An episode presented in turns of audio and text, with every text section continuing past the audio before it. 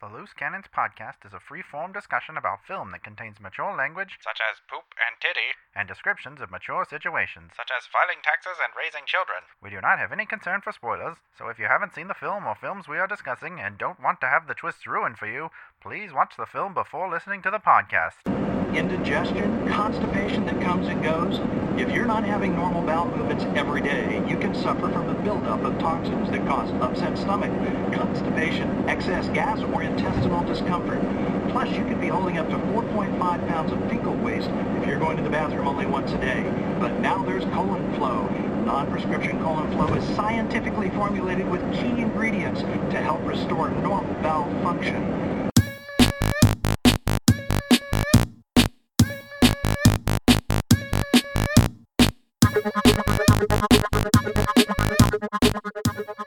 Hey everyone, it's another episode of Loose Cannons coming at you. Pow pow, pow pow pow pow.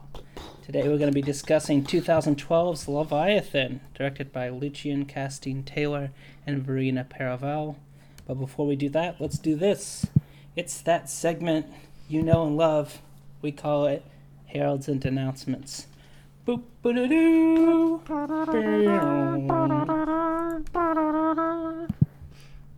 Patrick, do you have anything for us today? Um, you know what? I'm gonna I'm gonna do a a weird herald. Um, I'm gonna herald the movie Kill Bill. Uh, just the whole thing. Uh, I, The I'm whole her- damn thing. The the whole bloody affair, as it's called on the, uh, I guess like special edition DVD or whatever. Uh, I'm gonna herald the movie, but I'm also going to say that it has fallen uh, considerably in my estimation of the, what I the way I used to feel about it. I used to feel like it was a five star movie, and now I feel much less like that. Mostly stemming from a lot of the things that happened in the first volume. Uh, the beginning of the whole thing just feels a little too. I don't know. I guess to uh, to quote the parlance of the times, a little too extra. Um, Tarantino feels like he's a little too he's a little he's a little feeling himself too much at the beginning of it and there are some completely like superfluous unnecessary parts within the movie where I'm just like I don't think this needed to be here. It just seems like a lame joke. So I um I like it overall. I think there's some scenes in it that are still excellent. Uh, there's still some performance in it that are excellent, but you know, uh, a lot more things in it that I look at now and I'm like, this didn't, this didn't age well. This doesn't need to be here, um, and this isn't it, or just plain isn't as good as I remembered it being.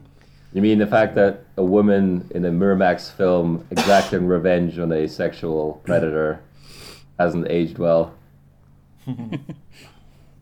I That's mean, one of the parts about it that's good, though.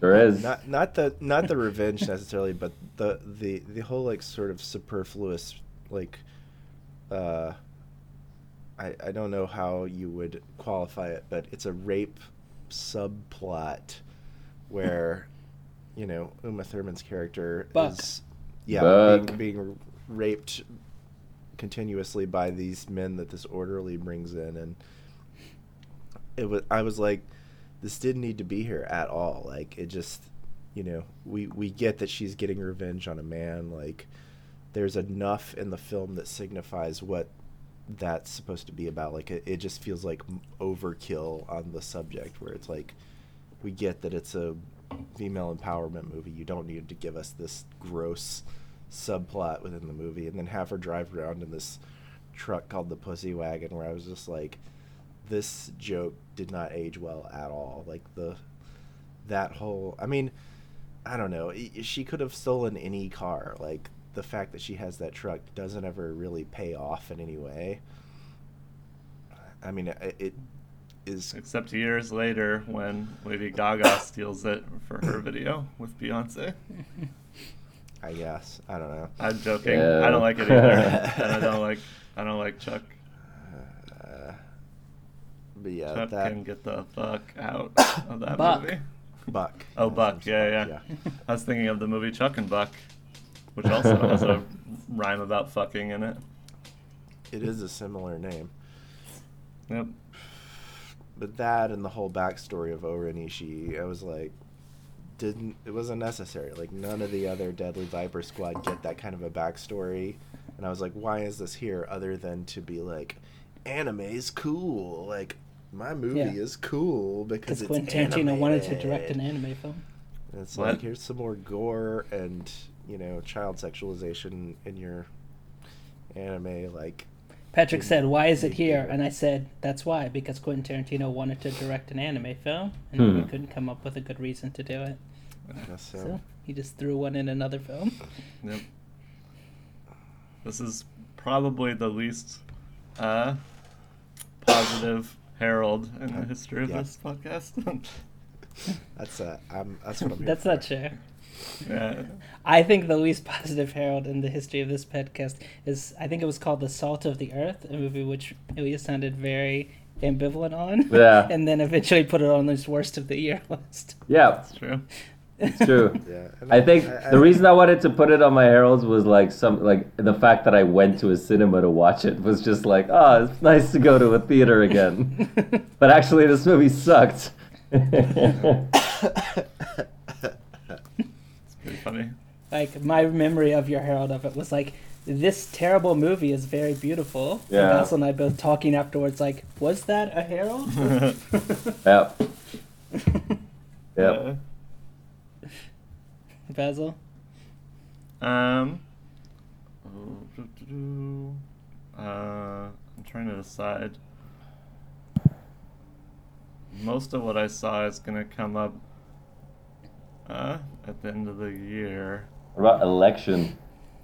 Yeah, I've already heralded that. I think. I think I I think you it should last time I herald. Apocalypse Now, uh, the Redux version, even though it's not as good. It's the- Well, yeah, that's what I'm saying. Like, I can't. there's no special rating when I wrote my review. Like, that was like at best a three star experience for me. Some of it not Oh. related to the uh huh to the movie itself. Like, I think that the extra stuff doesn't really add a lot, but also like there's something wrong with my friend's TV or something. So the movie looked like too yellow, and I was like, this isn't as good as this movie should look. The reason this movie is so good is because it looks so good, and so now I'm just watching this crappy looking version of a less good version of a movie I just watched a month ago. I'm gonna call it the Mistress America effect. Yep. I think it might have actually been the same effect. He was playing it off his laptop, so if he has one of those, uh, um, like blue light filter things or whatever, he probably didn't turn it off. And then I thought about that, but then no one else seemed to bother, be bothered by it, so, and so I was like, I don't want to be the weird person who's like guy. really trying to micromanage this viewing experience for everyone. It was a bad way to watch that movie anyway. I feel like a group isn't a good setting unless it's like in a movie theater because people were just like getting up to go to the bathroom and like looking at their phones and like eating like really loudly, and I was just like, this isn't the right way to watch this movie. And then they're like asking you, like, "Who's that guy? What's, what's he doing? Why are they It's in only very tangentially related, but you not wanting to say anything while watching the movie reminds me of Mina Kimes talking about board games and saying that she enjoys board games, but because she's such a hyper competitive person, they're extremely fraught for her because she has to pretend like she's chill when she's playing them with her friends. like when someone like breaks like a minor rule or something like that, she has to be like, hmm, no one else is gonna say anything. I guess I won't, you know, scream about this. Yeah, Ashley's extremely competitive too, and we played games the other day, and uh, there was a moment when like I let them go, uh, her team go ahead when it was like kind of a borderline decision, but I was like, oh, they're behind anyway. It doesn't really matter. It's whatever. And then when they started catching up, someone uh, on their team said, "Oh, we might beat you yet," and then she's like, "Yeah, but I won't count it because we cheated." She's really. She wants to win, and she wants to win fairly. Did you make a But it- decision? Uh. Yeah.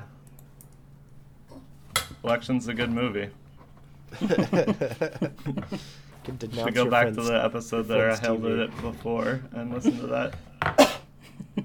Matthew Broderick's extremely good in it. I- Yeah. As I was watching it, I was like, oh, he would definitely win like my performance of the year. I think in 1999. He's extremely funny. What about Kevin Spacey? Yeah.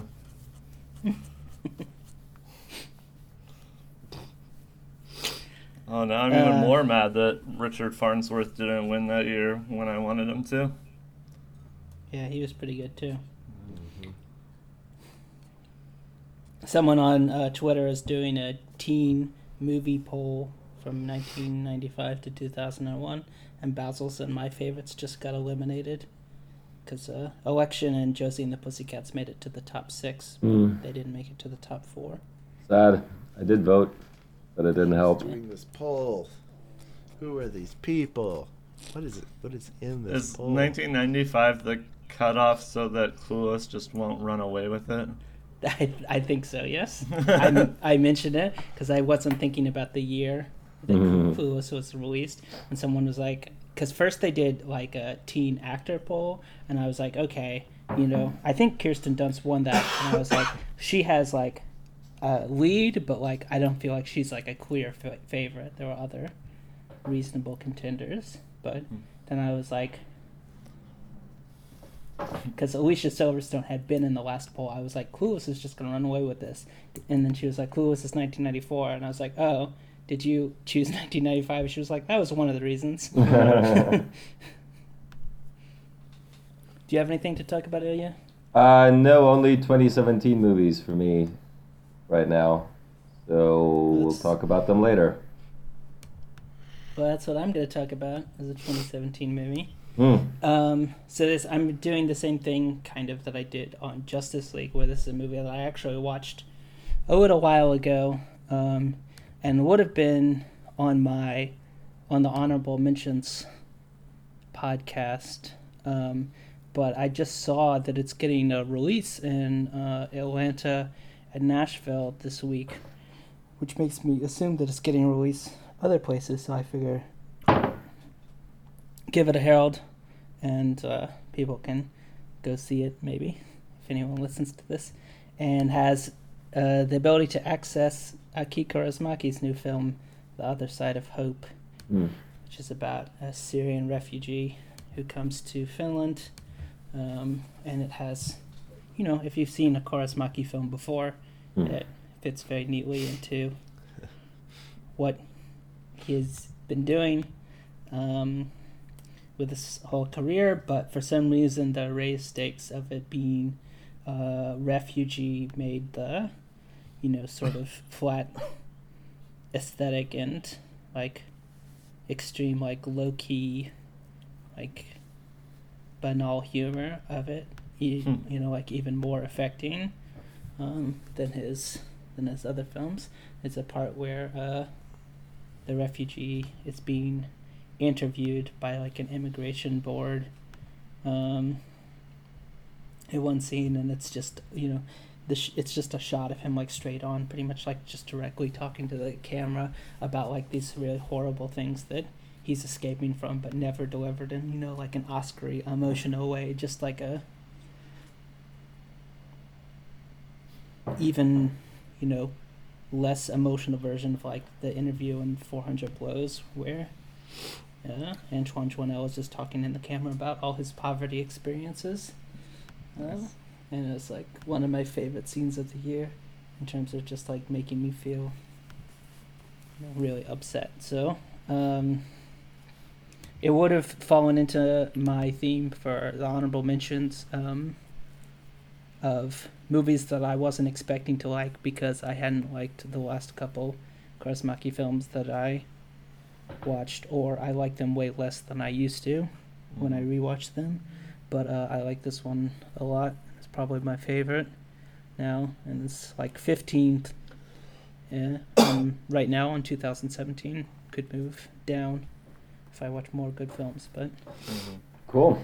one of my favorite films of the year. Yeah, if it comes to Portland, I'll definitely see it because I haven't seen any of his movies, and uh, not very much stuff is coming out lately that I I feel like I saw almost Yeah. everything that I wanted to see this year that is coming out in theaters.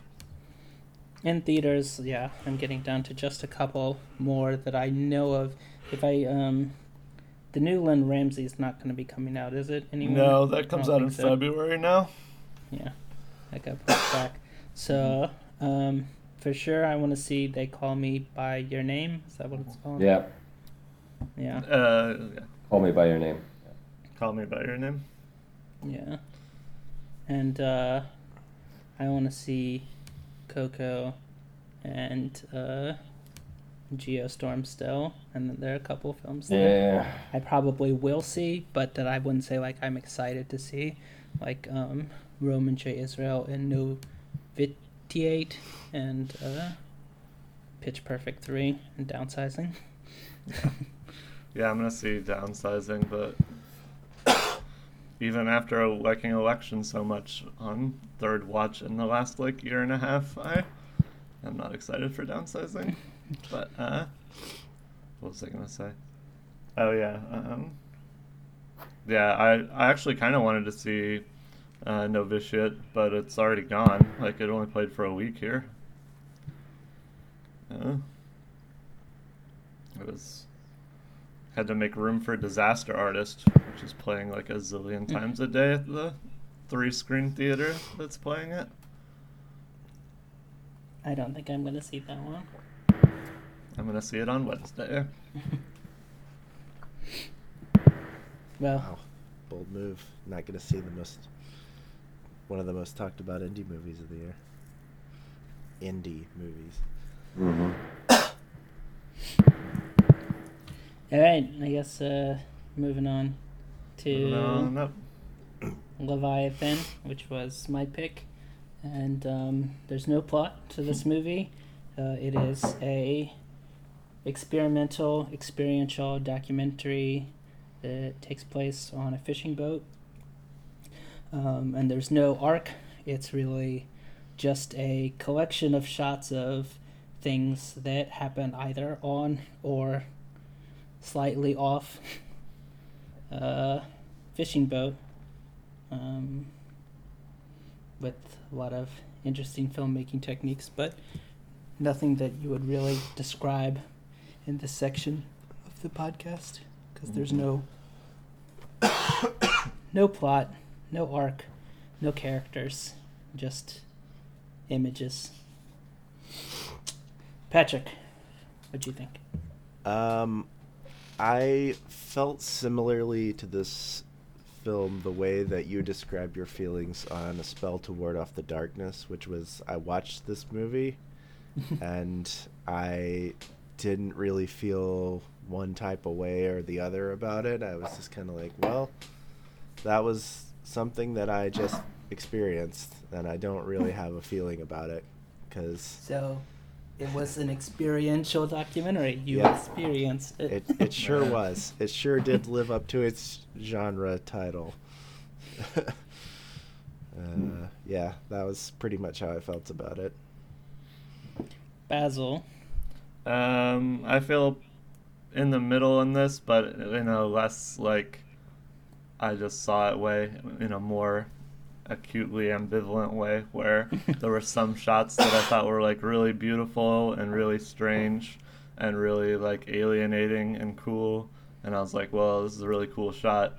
But then I felt like almost every shot lasted so long that then I got used to it, and I was like, oh, this isn't cool and alienating anymore. Now I'm like a little bored. Like I feel like the kind of uh, fidelity to, um, like reality, especially in terms of uh, the the sound or whatever, was like, oh, I would have liked this movie a lot more if they tried to be a little more like artful about it and tried to kind of um, uh, like weave things in. Especially there's like the shot with um, the one of the shots with the seagulls where the camera kept going in and out of the water and it would like do the like sound underwater sound then come up every time and I was like, oh, the first time this was kind of cool, but when it does it like 18 times in a row, it's just like pretty annoying to listen to. and I was like, you don't like if it was like no sound in that, I feel like it would be a lot cooler and more affecting or whatever. And uh, in general, I think that like, you know, it never comes back to anything. Like like it's like shot and then it's like lasts however long it lasts, like sometimes two or three or four minutes, and then the next thing is like something completely different.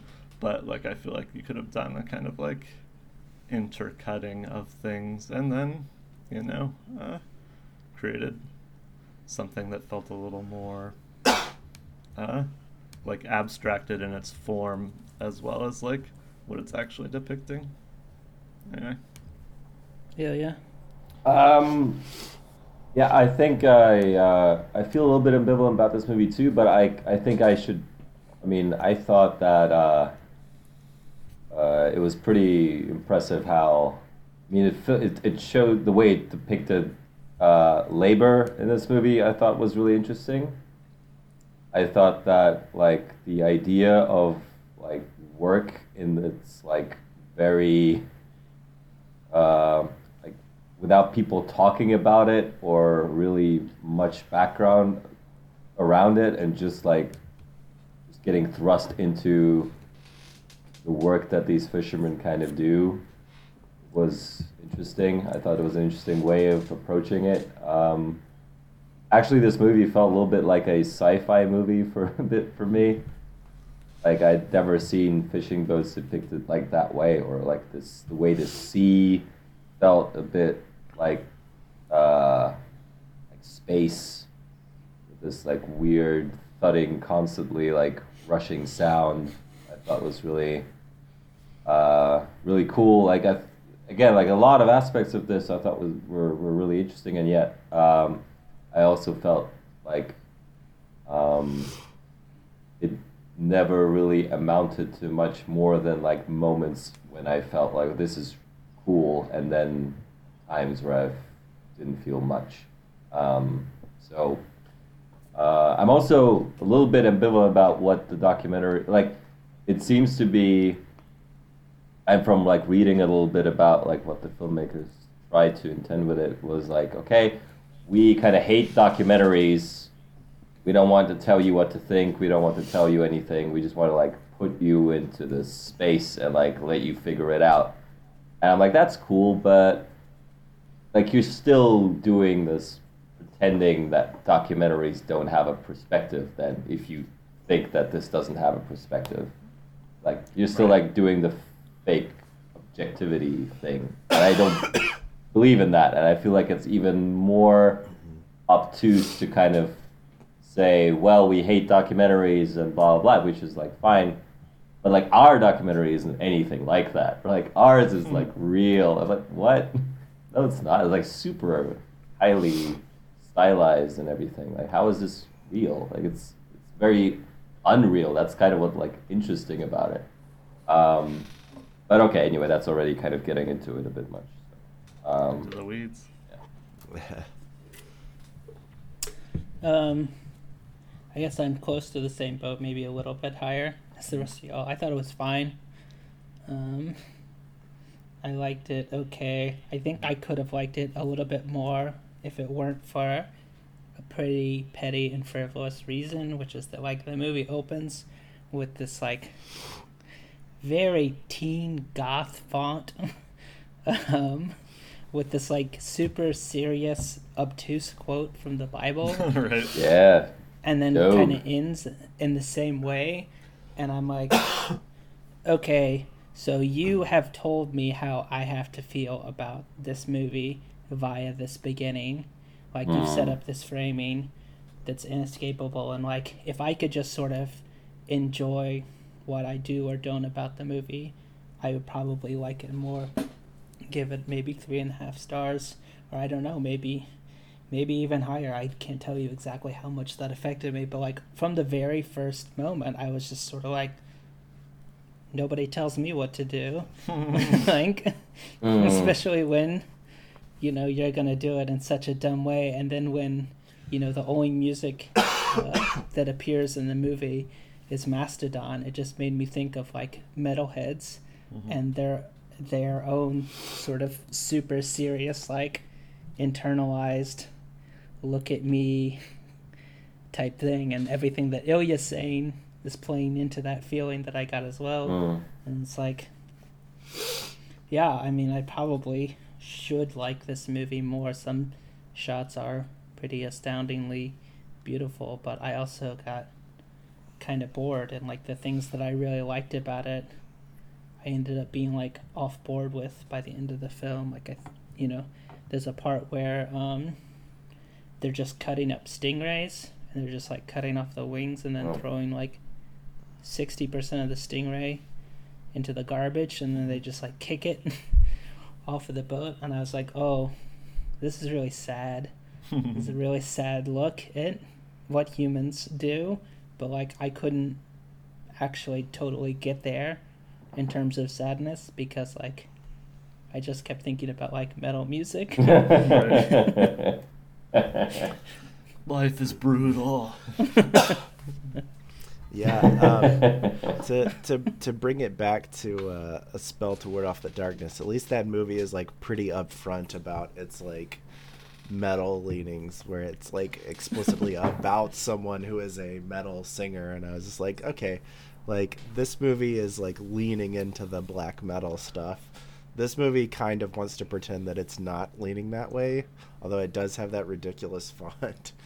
And then the uh, I also felt like there was a little bit of snark going on with the ending credits, especially like it, like the way that they list people in the credits. Like they listed someone as the uh, color monkey, which I'm assuming is like their color correctionist or whatever. So I was like, yeah, there's a little bit of snark going on in the in the uh, credits of the movie. Like the they're not, you know, just like if if they really were like dedicated to uh, that whole idea of like this not being a documentary and like you know like Ilya said like how they hate documentaries like then you would just put it up there in like Helvetica and there would be no you know like character to the font that they were using. Which is weird to say like just grab onto that. But I do feel like there was definitely some like authorial intent intent in that. And also I think in a scene sort of in the middle of the movie where the guy is like watching TV and you don't ever see what he's it's watching. more than two thirds of the way through the movie, but yeah. Okay, well, I it, it's hard to tell honestly, but uh, it enough. seems like yeah, I, I wasn't looking at the like bar or whatever, but it seems like the guy could have been watching anything. Um, maybe it, it is what he was really watching, uh, which is the deadliest catch on the television. But just including that to me is like a huge like authorial thing where it's like yeah we're commenting on like you know the way that you know like this life is depicted on like reality television or whatever mm-hmm. and i was like that's that to me like is a huge authorial signifier right there where you're like kind of being snarky and like you know tipping your you're tipping your hand a little bit there For sure. Although And I I do like- like, the. Oh, sorry. Well, I was just gonna say like I could find that funny in a different film. Like Mm. and funny, I, I like funny. like I like jokes, but the film like 15 minutes later ends with a dedication to all the ships lost at sea. Yeah, it's so weird. And I'm like, what? like, w- you haven't introduced us to the humanity of a single one of the crew members, Yeah. and you feel like you've earned the right to like, you know, try to give me like a gut punch here. Yeah. Like, get out of the fucking town. yeah Seriously. Yeah, I was gonna say a- the other thing that I like about that scene is just like to imagine that guy's actual inner life and being like, I love fishing so much. I watch fishing even when I'm not fishing. I thought you were gonna say the thing I like about that scene is imagining him going to the premiere of the movie and watching Watching it the same way, watch the like Deadliest falling Catch asleep. and being like, "Why would you include this in the movie?" Uh, Yeah, I mean the funnier part of that scene is the the commercial for like uh some sort of like fiber uh supplement. yeah, or it's, it sounded like some weird Alex Jones supplement shit. It was like, yeah. it was like, get rid of bad toxins in your body or, from Yeah. Brain constipation. Of course. Man, like That the the whole job thing, like the, the the the quote, the Bible quote in the beginning, like the only the movie that that kind of reminded me of right in the right right away is Mission Impossible that like had had the J- Job whatever like Yeah. being like and it's and it's like the most purposefully like willfully like dumb movie like that you can imagine like it's the, the plot is like supposed to be really really dumb and like it's kind of a joke and yeah, those like damn Gideons. Ever ever of the Bible. ever since then like any quote like will, will remind me from with job involved will remind me of that movie forever and in a movie that's like as serious as this it's just kind of like aw. uh, really off topic now, but um, whenever I watch or think about that movie, like when I was when I first saw it, I was probably like fourteen or fifteen years old and was confused by the plot of the movie. But when I saw it as an adult, like when I was twenty two, I was like, oh, this is very straightforward. right. But like adults and like professional critics were like, this movie's too confusing, and I'm like, what? I feel like they just saw directed by Brian De Palma and added a layer of confusion that doesn't actually exist at the script level. yeah. They were like, "What is he really trying to say?" Those damn Gideons. Mm. But actually, the the point that Ruben made earlier, I think, is a pretty important one. So you know, like the way that the fishermen in this movie are depicted, it's mostly just through action. Like it, either the camera is like hoisted on their on their head, and like it's shown like them, uh, you know, fighting and like through like wind and rain in order to like pull out some catch uh, out of the water, or like them slaughtering the fish that they did catch, or like basically, you know, performing tasks, any kind of labor, very labor intensive, like Yeah. things, and like or essentially showering themselves. yeah. Yeah. And and it's like and, and like you see them they're also like the way they're depicted is usually like you see like bits and parts of their bodies, like you see like shoulders, tattoos, you know, you see them like lighting a cigarette, like giving it to another guy. Like like it's usually like you don't and then you sometimes like the camera kind of fixates on on one of them when he's like there's like a bit when he's like talking but you don't really hear what exactly he says and like there's like screams coming off in the background they're yelling back and forth like you're never really like they're they're almost treated like you know objects within like this universe of fishing like not really Yeah. people with any sort of rich inner life you know but like just Yeah. like little wheels and whatever this mechanism is like and that's like okay fine like if you're doing it like that okay but really then if, if, if that's what you're doing if you're using them as like aesthetic signifiers or whatever then you really don't get to then turn around and be like oh by the way you know the human cost of fishing is like really Yeah. really terrible. Like Yeah, what? Yeah. that is Yeah, not that's what I was cool at all. Say. like you're not Yeah, doing the- that. You're making like a i don't know like whatever it is it's mostly like an aesthetic experiment you know? Like that's what it is. It has almost no social significance what you're doing. Yeah, and ev- it literally like every single review that I read is about that, about how it's an interesting aesthetic experiment, about how you'll really get taken in, Yeah. about how you'll be like amazed by the human effect on the ocean, Mm. and then to just like, you know, I guess most people just don't care, but no one like mentions the fact that the end of this film has this enormous sharp left turn yeah that it's not been built up to at all yeah Yeah. at any point in the movie. Maybe people didn't even watch it. I didn't see it actually. Like, Yeah.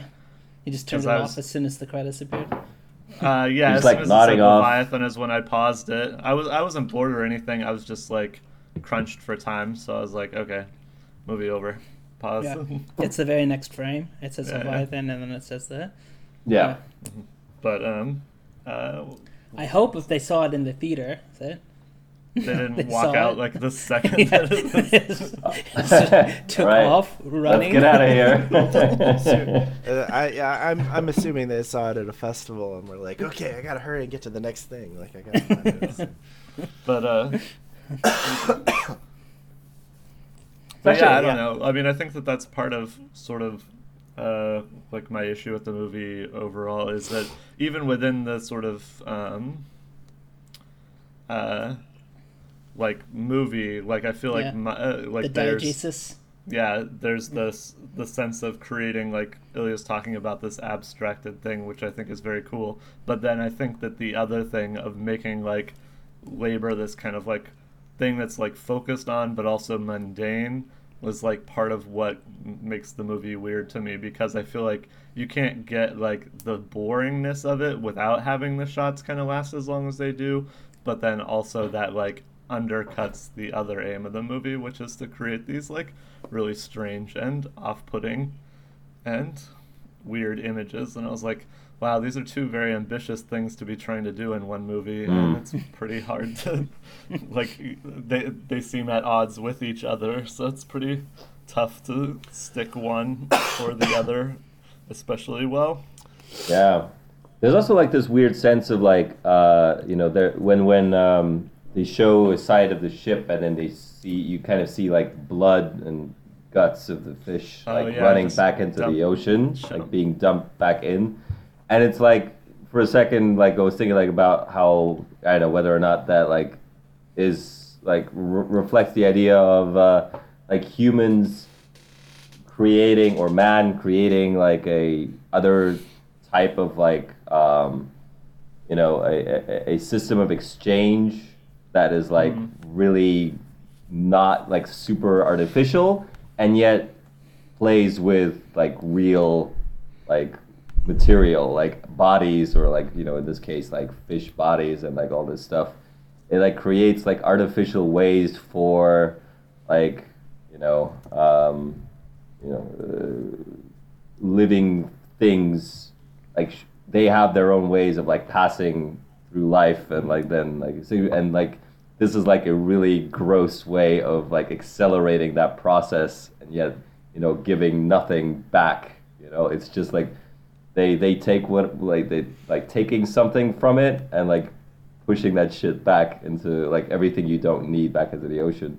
It was like a very strong kind of weirdly like affecting uh, image. And yet again sort of disassociated from any larger point this movie might have wanted to make it stays like a purely aesthetic statement like oh this is uh, upsetting or this looks upsetting or this looks uh, weird or you know um, it, it doesn't really fit into any kind of um, sense of a structured argument that the movie seems to be making.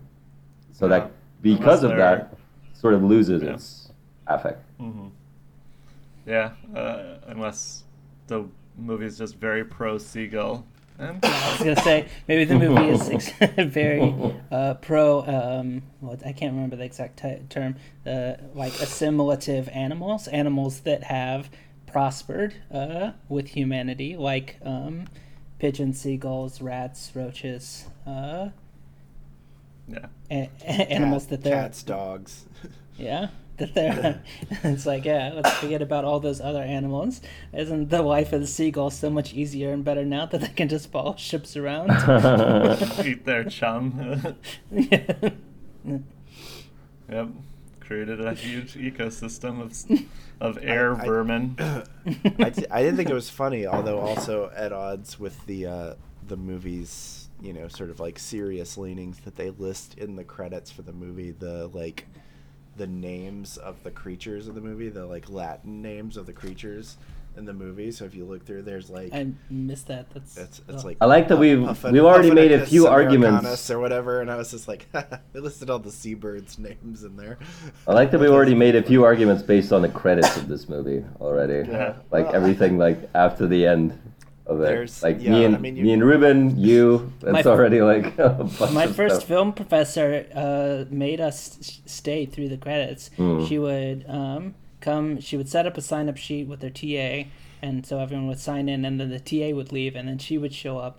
You know, like ten minutes before the movie ended, and then sit and watch and make sure people didn't leave before the credits were, and then have them sign out Mhm. because she said that it was part of the movie. Yep. And you know, if you're gonna include it, it's you. You're gonna be judged by it. It's part of the movie now. I agree. Yeah, I uh, Do you sit Yeah, through movie was- credits was at the young, at I the used to theater? I was uh, yeah, I was just Yeah. waiting to see if they were gonna have like a post credit sequence where it's gonna tie in with the next Marvel movie, Yeah. or if this and, if this and Behemoth we're gonna have a crossover. With Aquaman. It's one about coal workers or whatever. yeah. And the movie's going to end with Karl Marx call calling them to action. It's too bad that uh, it, it, that is so cheesy in a way because I do actually think in in the pantheon of movies this is actually like a pretty great title for the movie because the boat does look kind of just like a giant monster in the ocean and I think Yeah. that's pretty cool. I think Ilya's point about space is also pretty neat that it does look like mm-hmm. kind of like an alien Yep. craft.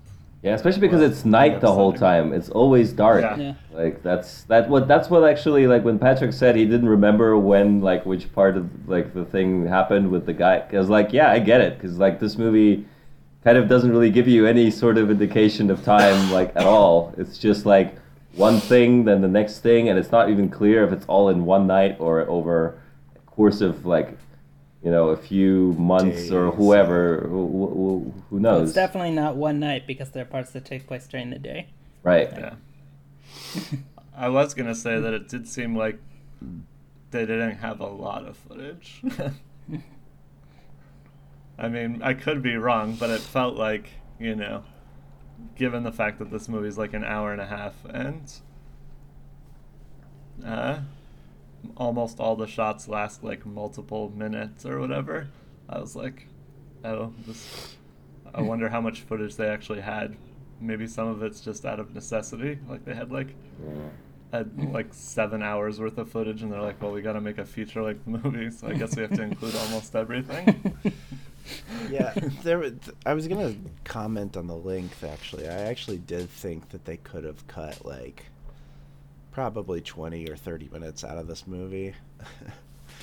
so I was like, you could have just like been a little bit briefer about some of the shots. yeah, but then it wouldn't be a feature film that could show at festivals. True. You, you could make it like an hour long. Like you could do that. I don't know. When was the last time you saw an hour-long movie that got released in the theaters? I don't know. I mean, that's yeah, the problem. I think I'm That's saying the like problem. for marketing prob- purposes, it couldn't really that- be an hour like that. That's- I'm I'm I'm fine with that. I like hour-long movies or hour and five Christmas in minutes. I- July. Yeah, that's one of my Mhm. favorite movies, and that's an hour and five minutes. But uh, like It's the I- last one I saw. Yeah, I mean, there in the '70s there were like a fair amount of like 70 to 75 minute movies, although none of them were like uh, they were mostly like AIP and Yeah, other, yeah. Give like, me give me a Roger things. Corman length movie. Come on.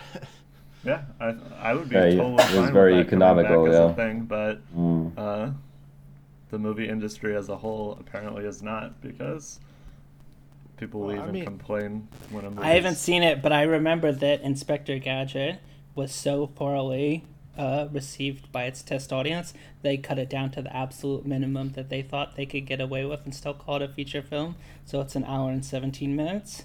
Mhm.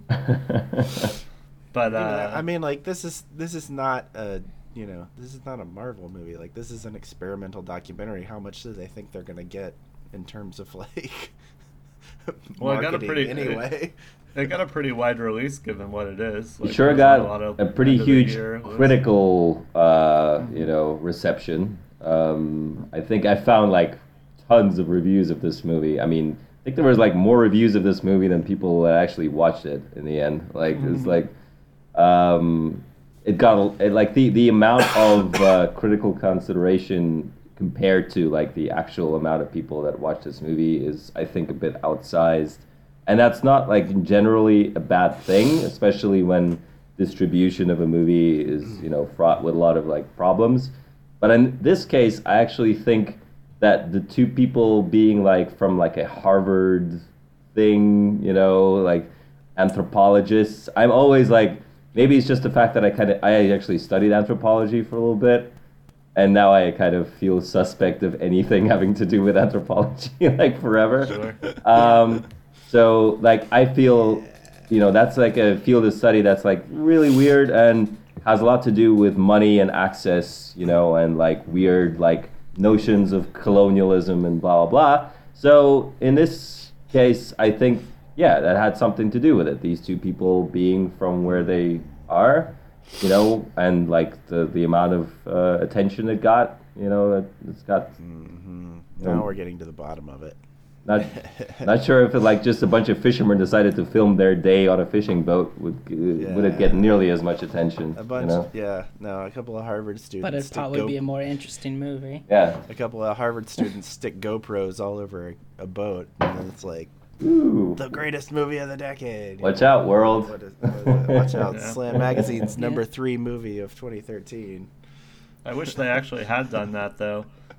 The majority of the GoPros seemed ma- eh, hand manipulated in some way. Like I, that was like the pitch that I had heard, and I was like, "Oh, that's cool." I bet there's gonna be a bunch of weird shots where they just like figured out a weird place to strap a GoPro. But then, like for the most part, it's actually just a person holding it, not like like Yeah. a weird. They had uh, it on a selfie stick or something. I don't know. Yeah.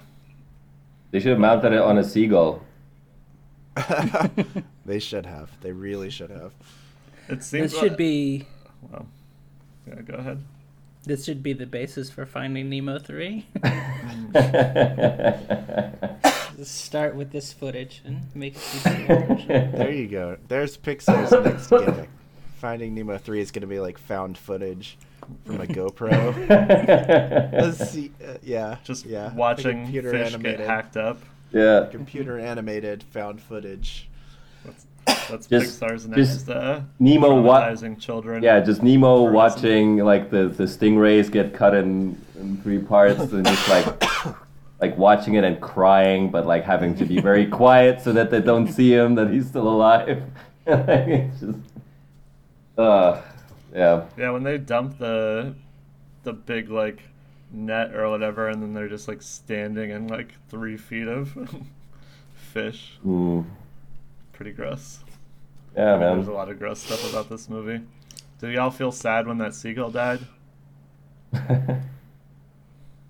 You mean the bird that can't hop up at the beginning? Yeah, It's probably gonna die, but it didn't necessarily die. it falls just off the side off of the, boat, and Yeah. I don't think that. I, I don't I think, think, that those. it could. I think those fly. birds can swim, though, right? Those, Um, bird, those birds are pretty good swimmers. Yeah, but it has like Yeah. a broken wing. I don't know. I don't know. yeah. it seemed Maybe. it seemed likely that that was just like, well, there's the end of that bird. That was the only. That wasn't. Too I thought it was terrible. uh, a, a better example of what Ilya was talking about on the Choppy Tools podcast of a documentarian being like, I can't interfere. I must stay true. to Yeah, yeah, yeah, yeah, yeah, yeah. It's like just here's just a shot of us watching this bird suffer, and I'm like, I don't know if I'm into this. yeah. Like I understand why they can't like tackle a person who's like cutting off fish heads. Like that's their job. Right. but Yeah. it seems like letting that d- bird intentionally die on camera is like a little suspect. Yeah. Yeah, when it's like trying to get up on the thing and it's just like, shh, and they just like sit and watch it. I was like, mm, that's uncomfortable. That's weird. No. Well, I mean, it's What interesting with like animal documentaries when Oh, you yeah. know documentarians always feel like oh they should not interfere because it's like the circle of life literally right they how can they Mm-hmm. uh, you know put the and it's like no i'm pretty sure it's not just the circle of life here like none of these animals would even be here if it weren't for like the way that we like totally changed their habitats and like made them it, like change all of it. Like can't pretend like nature exists outside of like human impact on it. Like it's such bullshit. It's like oh my god, just don't touch it. It should be. It's just you know. It's just like ah, it's living. It's it's life. It's like real life. Like we can't interfere with it. It's such horseshit. And same here. Yeah, you're not making a Planet Earth documentary. Wow. Yeah, like even that, like that's but my point is like even that is like you know all of these areas have been like so impacted by humans that nothing is just like oh the way it's supposed to be or whatever. Like it's total nonsense. Yeah. Another we don't sort know of what that looks like. Yeah. yeah, another sort of podcast callback, uh, Barry went in, and it's like, ooh, it's the England of the past. It's like, no, that's today. yes. Yeah. That's- still looks like that, guys. It's like, ooh, nature without. oh, it used to be so. Of human. It used to I be mean, so except beautiful. for- yeah, except for the millions of you know, whatever megatons of carbon that we've pumped into the atmosphere. All the animals that we've introduced to foreign environments. Uh, yeah. and the millions of bugs that we've made extinct with our Mm. sweet, sweet chemicals. Yeah. But yeah, just uh, don't interfere with that lion chasing that zebra. It's it's it's it's the beauty all of, of nature, unfettered by human contact. Mm. But yeah, it does seem Meanwhile, even off worse ca- this. Oh, sorry. Uh, yeah. Meanwhile, off camera, the best boy is spraying mosquitoes with raid, like a rate of a thousand per minute. oh god. But yeah, since the movie is actually about industrialization, it seems even more hypocritical or whatever. That it's like, oh, look how gross machinery is. Look how gross you are for loving fish so much. And this is what it costs. And they're just like, dra- I mean, the shot when they're dragging the water for clams or whatever, and then there's just like a zillion starfish just like completely disrupted and floating all over the ocean. It's, it's pretty upsetting, but Yeah. You know. That was the shot that I most associated the ship with being a monster. Mm. 'Cause It's just launching starfish into the ocean somewhere else. Yeah, I mean, I wish it looked more like a monster. I mean, I don't know, uh, something about the the way that they, I don't know, kind of like. It it seems like they are going in to like actually like hang out with the the people in the ship, and I wish that they hadn't, if that was their intent, to like make the people look like part of the machinery or whatever is that I wish they hadn't like lingered on their faces at all or I don't know like spent any time any like amount of time just like looking at them and what they are doing you know I, if if they really wanted it to make it look like a like real monster I wish they had gone that route even harder Yeah, and how like how about like they would have had anything of any ideological Im- importance to say uh, with this movie as well, beyond just like giving you you know interesting imagery. Like the fact that documentarians think that objectivity is some like beautiful notion that is like transcends ideologies and has like really gets to the point of what film should be about is like such fucking horseshit. It's like ye- if you think that you're not reproducing like status quo ideology by making movies in the economy that you make them in within the framework of society that you make them in, you're fucking kidding yourself. Like if you want to really actually distance yourself from that, you actually have to make something of some ideological impetus, either confronting some ideology that you're against, or or you know advancing an ideology that you support,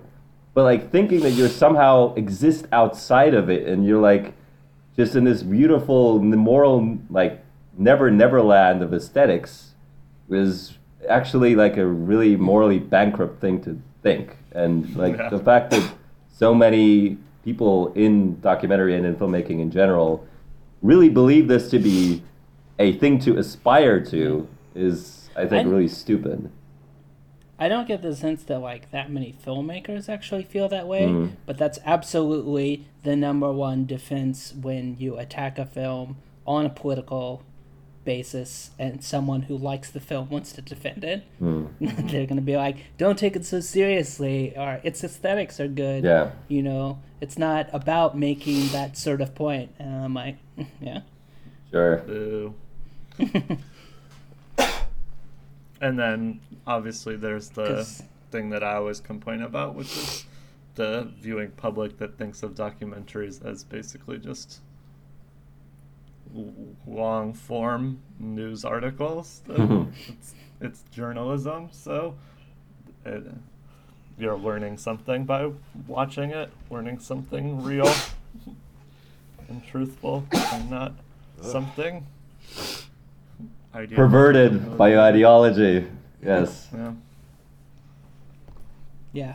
I think most filmmakers want to say something, and that's why they make a film, even if it's something slight. But I also think that uh, I don't know exactly what you would call it, a pure cinematic experience can still be interesting. Like, Mhm. um, I don't know, for instance, if there's a ton of ideology going on in Window, window Water Baby moving, um, or if it just captures a emotional moment in time via aesthetics. Uh, but it I mean, this movie, I, I would never defend it on those grounds because it takes place in a much more queer political landscape. Space. Yeah, Yeah, Yeah. like for sure. it's I more think- meaningful to not take a position Yeah. when you're gonna go out on a commercial fishing boat and you're, as you already pointed out, from a higher class, higher education background, and you're gonna go in and uh, try to observe them or whatever in their natural habitat, and you're not gonna talk about uh, mass the meat industry and like the mass market meat industry Mhm. and what it does to the environment and stuff like that. Like, so weird. I was I was Mm. thinking about that watching the movie because some of the shots are so long. I was like, it's so strange, like how like because if it's if it's not the sh- crew members themselves, which I think it it alternates as far as I could tell, because like the the very first shot is like a GoPro that's definitely on one of the fishermen's heads because he's like yelling and orders at the other guy and stuff like that. yeah, Um, but then like the uh, the shot of the tattoo and then the other shot of like the the steering guy when it focuses on his eye. I'm pretty sure that was like one of the filmmakers. But like, what a weird thing to do. Like you're like standing and just like really close with the GoPro for like a really long time and being like, don't look at the camera though. Like. just enjoy your mastodon. just be like, mm, like going down the arm and just like staring at the tattoo for a really long time. And I was just like, I would feel so uncomfortable just if, if I'm that guy and someone's just like, okay, Yeah. Uh, One of the things that I like about Ross McElwee is how often he captures how awkward people are about the fact that he's putting the camera right in their face. Yeah. Yeah, with, with Ross McElwee, it's usually like a giant camcorder, though, so he's like right. With the GoPro, it's like it's a little yeah, more. It's a little bit. Yeah, they have it on a selfie stick or something. I don't know. Yeah, it's more dishonest. Yeah, the, uh... or the another example would be the one from the same filmmaking group from the uh, better movie Manakamana. They just set up a camera and let people react to the fact that it's pointing right at them for 15 mm. minutes or nine minutes, something like yep. that. In between, it's 12. them. but yeah, yeah, I like the people that sit there, like not looking at anything except not looking at the camera. Like their eyes are averted in the exact same. Like they just look slightly off camera the whole time, but don't like look around at all. so they're just avoiding looking at the camera, but also not looking at anything else. But it is a better movie than this one. Yeah.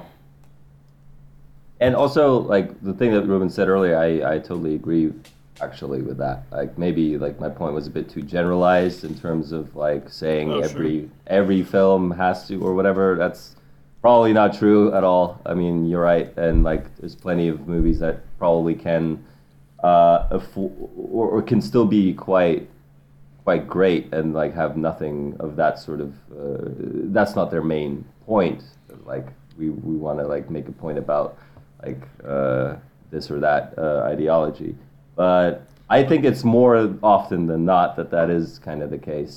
Um, I think And I- usually when a filmmaker or a critic says that, Yeah. they're defending the fact that the movie has a defunct political ideology. yeah, Yeah, and I think that even even if you don't have an expressly, we'll say like socio-political ideology, that even if your intention is to create something like aesthetic, you're creating an aesthetic ideology. Like everything Yeah. you create is informed by other things. So even if you're only trying to do something formal, what you're doing is creating a form that is uh, either uh, advancing formal ideas that you like or tr- attempting to critique formal ideas that you don't. Yeah. So that's all still. And the fact that aesthetics reflect ideology is like a thing that you Oh, know, sure. like that's you, you know the Leni Riefenstahl defense, right? Like, oh, Right. it was like, it was just uh, pretty people with uh, with innovative camera angles and shit like that, and like, mm, well, okay, I mean, sure, you can. That's that's like, you know, uh, uh, if you like putting arguments into that is like uh, just making them uh, shielding them from any kind of uh, real like other involving them in the political discourse right so you can just like no i want you to talk about my movie on purely aesthetic grounds and like that's all i'm really ready to comment on or whatever and uh, which is you know occasionally that's fine but obviously often more often than not it's kind of a cop out Yeah. I mean, it sure is. Yeah, especially I think like if you were to, you couldn't draft a perfect spectrum. If you were to start from the like extremely specific to the very general, like the more general you get, the more an ideology is necessary. So if your film is hmm. I'm gonna follow a dog for a day, and I want to see, I'm gonna make a film out of what a dog does in a day, and I'm gonna try to make the best dog day film I can. A I dog day can make that afternoon. With, a- with day I was late- like debating whether or not I should say that. and i went right for it but uh, it's like uh, Russell Westbrook deciding whether or not he wants to throw an easy alley. yes He's like, I'd rather not score this easily. Um, so yeah, with something like pretty specific like that, I think you can be pretty free from ideology. Like, Yeah. here, here's a, you know, I'm gonna I'm gonna look at an atomized moment of the human experience, Yeah. but then like the more generalized you get Yeah. to something like you couldn't do a cinema verite of like a courtroom and be Mhm. like, oh. I don't have anything to say about Yeah. the justice system. Yeah, look at these Right. look at these Like- benches. These benches look great. look at these wigs that everybody's wearing. Isn't that awesome? Yeah. Yeah. I mean, I think that, well, uh, that is, again, like sort of a thing that I appreciate about Frederick Wiseman is that his style is very pulled back and seemingly objective, but nothing about his movies is trying to pretend it's a that he, trick. he isn't making movies about things he cares about. Yeah. Yeah. it's a big trick. Yeah, but- The more Wiseman films I watch, the funnier it seems to me.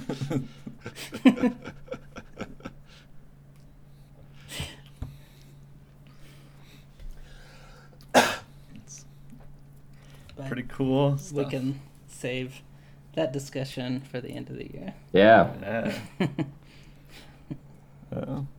Yeah. Uh, Are y'all ready to wrap this up? sure. Yeah. I think so. Okay. Uh, thank you for listening, everybody. I hope you are enjoying the podcast. If so, please subscribe using your podcast listening application and give us a five star rating and review uh, on iTunes.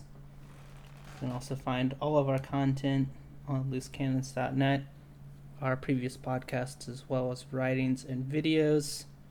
Um, looks like our next one is Invaders from Mars. The Uh, Tobe Hooper one, because there are two. Okay. Yep. Tobe Hooper's Invaders from Mars, and then after that, we'll be doing Asian Action Canon, and then our 2017 podcasts. Of which there will be five. So get ready for that. Get Plus the ready. mid-season one that we already did. So six, 2017, plus the five movies that we did. Podcast. Yeah. If you're not if you're not sick of 2017 already, you will be after you listen to all of our podcasts about it. Get ready to hear about it. Someone should mainline caffeine into their veins and listen to all 11 2017 podcasts without stopping. Maybe Hey. some fishermen during a long 16 hour fishing Oh. shift. Yep. All right. Thanks for listening, everybody. Bye. Bye. joke for now. Bye for now.